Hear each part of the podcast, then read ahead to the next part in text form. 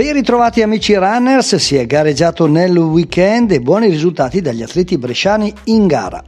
Torna con una medaglia d'argento nella classifica assoluta e prima classificata F35 Barbara Bani della Frison al cross nazionale del Salento a Marina di Ugento in provincia di Lecce. Argento anche per Samira Manai con record personale sugli 800 metri, anche lei atleta in forza alla Frison ai campionati italiani indoor allievi svolti ad Ancona.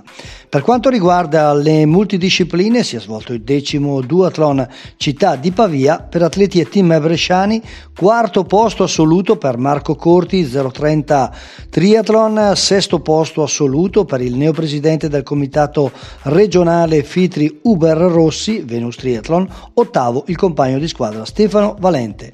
Nella gara femminile terza piazza per Sara Sandrini, Venus Triathlon, quinta la compagna di squadra Federica Frigerio.